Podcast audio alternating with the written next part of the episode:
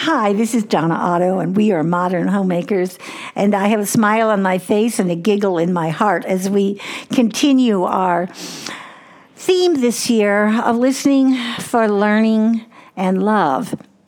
And I have a joke. I think I've ever told. I don't tell jokes very well. My husband, if I say in an audience of, dinner party, I've got a joke, he puts up his eyebrows like in fear because he knows I'm about to be busted. So here's my, I guess it's a what's up joke. Why are mountains so good at listening? Because of all the mountain ears? Ears, two ears. I suppose if you have to explain a joke, it's not very funny, is it? The mountains are good at listening. Well, I want to finish this topic that we started the last time we were together, and that is exhaustion, that we are an exhausted people, and because of that exhaustion, we have a hard time hearing one another.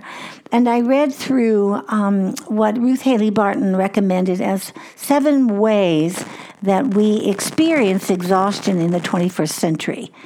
And I'm finishing them up today, so you'll have to go back and listen to the first part of the podcast, which is called Exhaustion Keeps Us From Hearing. Exhaustion Keeps Us From Hearing.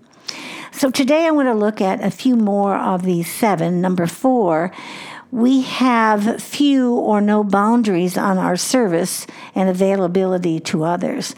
This one is so accurate, place in my life. I wanted people to love me. I wanted people to care about me. I wanted to encourage people.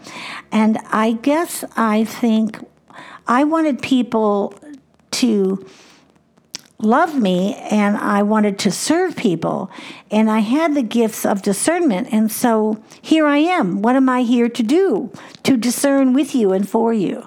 And I think what Jesus would say is, if you have the gift of discernment, and if you believe you want people to love you and serve people, as I did, that he would say what he said to his disciples, come away and rest a while.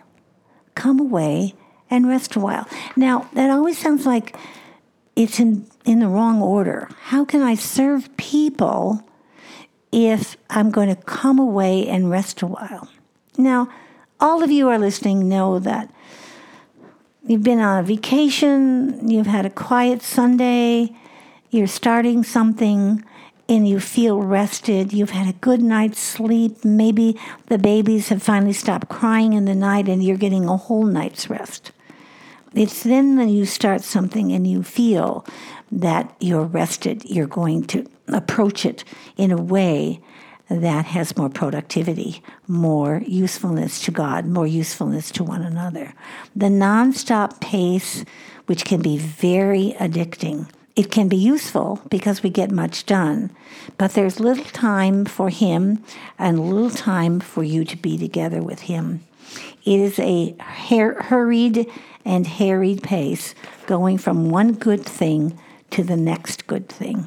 I can remember when paper planners were much more in vogue than they are now. I can literally remember being with a group of women and pulling out our planners, trying to set a date. And I was one of them. The more often I could say, oh, that's not good for me. Oh, no, I'll be traveling. Oh, no, I have a meeting. And I can still remember a time when I was aware of the fact that we were all just one-upping one another by making ourselves look more important because our calendar was so busy. That was a sign of importance? I don't think that's a sign of importance. And I don't think it's a sign of importance anymore, as I did once. The people-pleasing part of us doesn't allow for boundaries. And I think for me, the beginning of setting a boundary, although I didn't call it that, was when I began to set a time of Sabbath rest. When I X'd out a day in my week, every week, that I did not do anything that looked like accepting an invitation, hard work, leaving the house, driving the car, talking on the phone, using my computer. I just shut down. It took a long time for me to get in the habit of it. It took a long time for my friends to recognize that I wasn't available on that day. But I think that was where I began to see the profitability of setting a boundary on my life, of resting and eating well and praying and spending quiet time with the Lord. Jesus' invitation was to protect. Come away. Come away. It was his invitation to keep healthy and sustainable lives for his disciples. They had just begun to do the ministry they were being called to, and they were so excited, and they were doing it so often and so frequently. And he said, come away. Come away and rest. And I think that coming away and resting a while will help us. We won't be as exhausted, and we'll be able to hear better. Eating and resting are probably the two most important things to change the culture that we live in. Not only because obesity is on an epidemic run right now, but because when I'm eating well and I'm resting well, allows me to be with God. I bring the very best to every situation, not the very worst. Not the very worst. 5, we're weighed down with unhealed wounds from the past, unresolved tensions, and toxic relationships. Toxic relationships are easy to get into and hard to get out of. I think it defines us when we recognize in your own soul the very people who incite a riot within you. Whenever you are around them, you turn into a crazy woman. Whenever they get near you, they just push their buttons.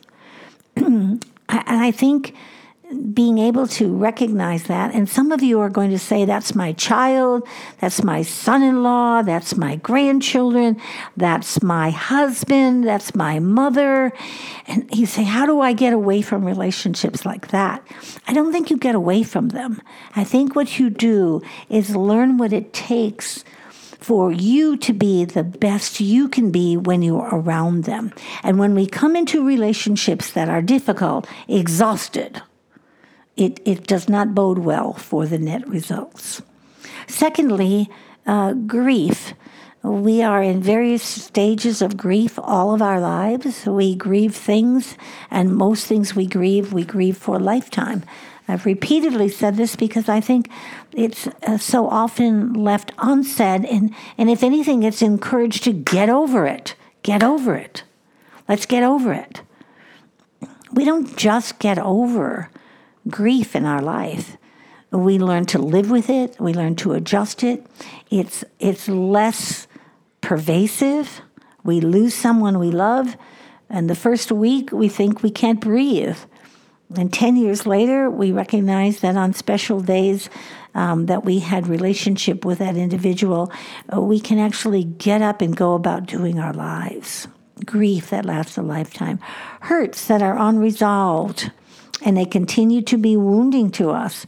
I think this is an entire section in life of understanding what forgiveness looks like, the difference between reconciliation and forgiveness, and where we fall into relationships.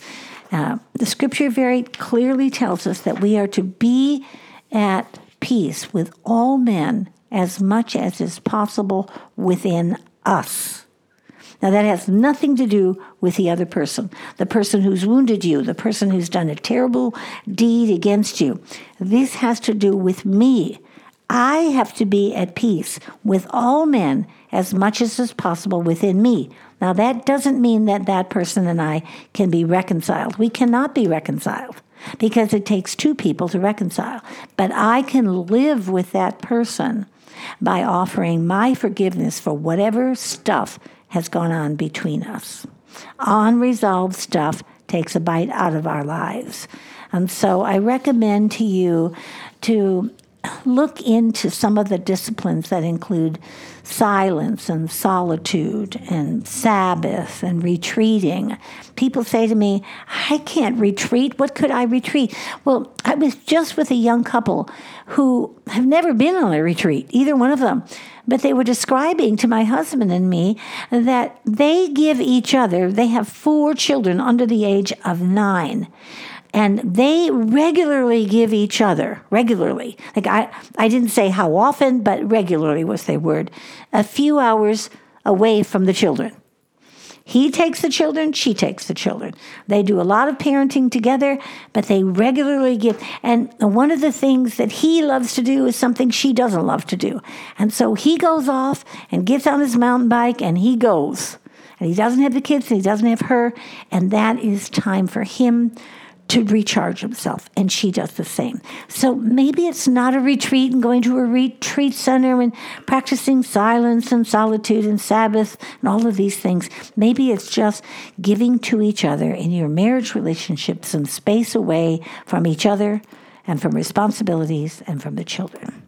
6, information overload.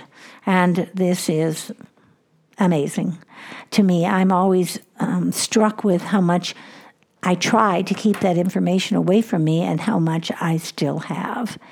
If you saw the front page of our website, since we've begun podcasts this fall, you see a pile of books that I read this summer. Information overload.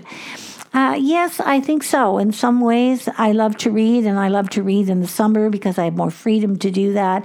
And it is part of my work because I prepare for the next season's speaking and podcasting. I think I'm more intent about information that doesn't do us any good.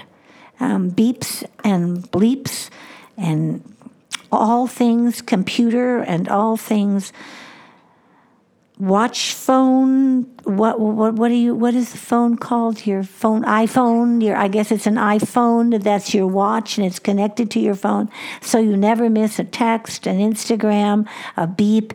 That may be the information overload that's making you exhausted.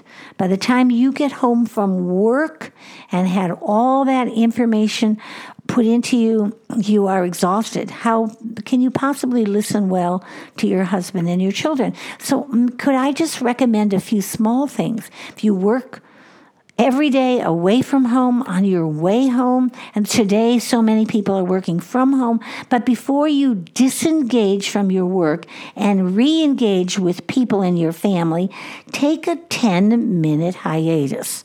Just sit for 10 minutes and twiddle your fingers. Calm your soul. Take all the information and all the conversations and all the data and all the emails you've sent and written and read all day and set it aside and prepare yourself in the ride home or 10 minutes before you engage again with your family. I am known for being a woman who has said to other women, take 30 days off from reading your Bible. They just freeze up like, don't read my Bible, and don't read my Bible every day. It took me years to learn to read my Bible every day. You know, we probably have, as my friend would say, more doctrine available and more doctrine in our souls than the Apostle Paul did. Really. Take a break.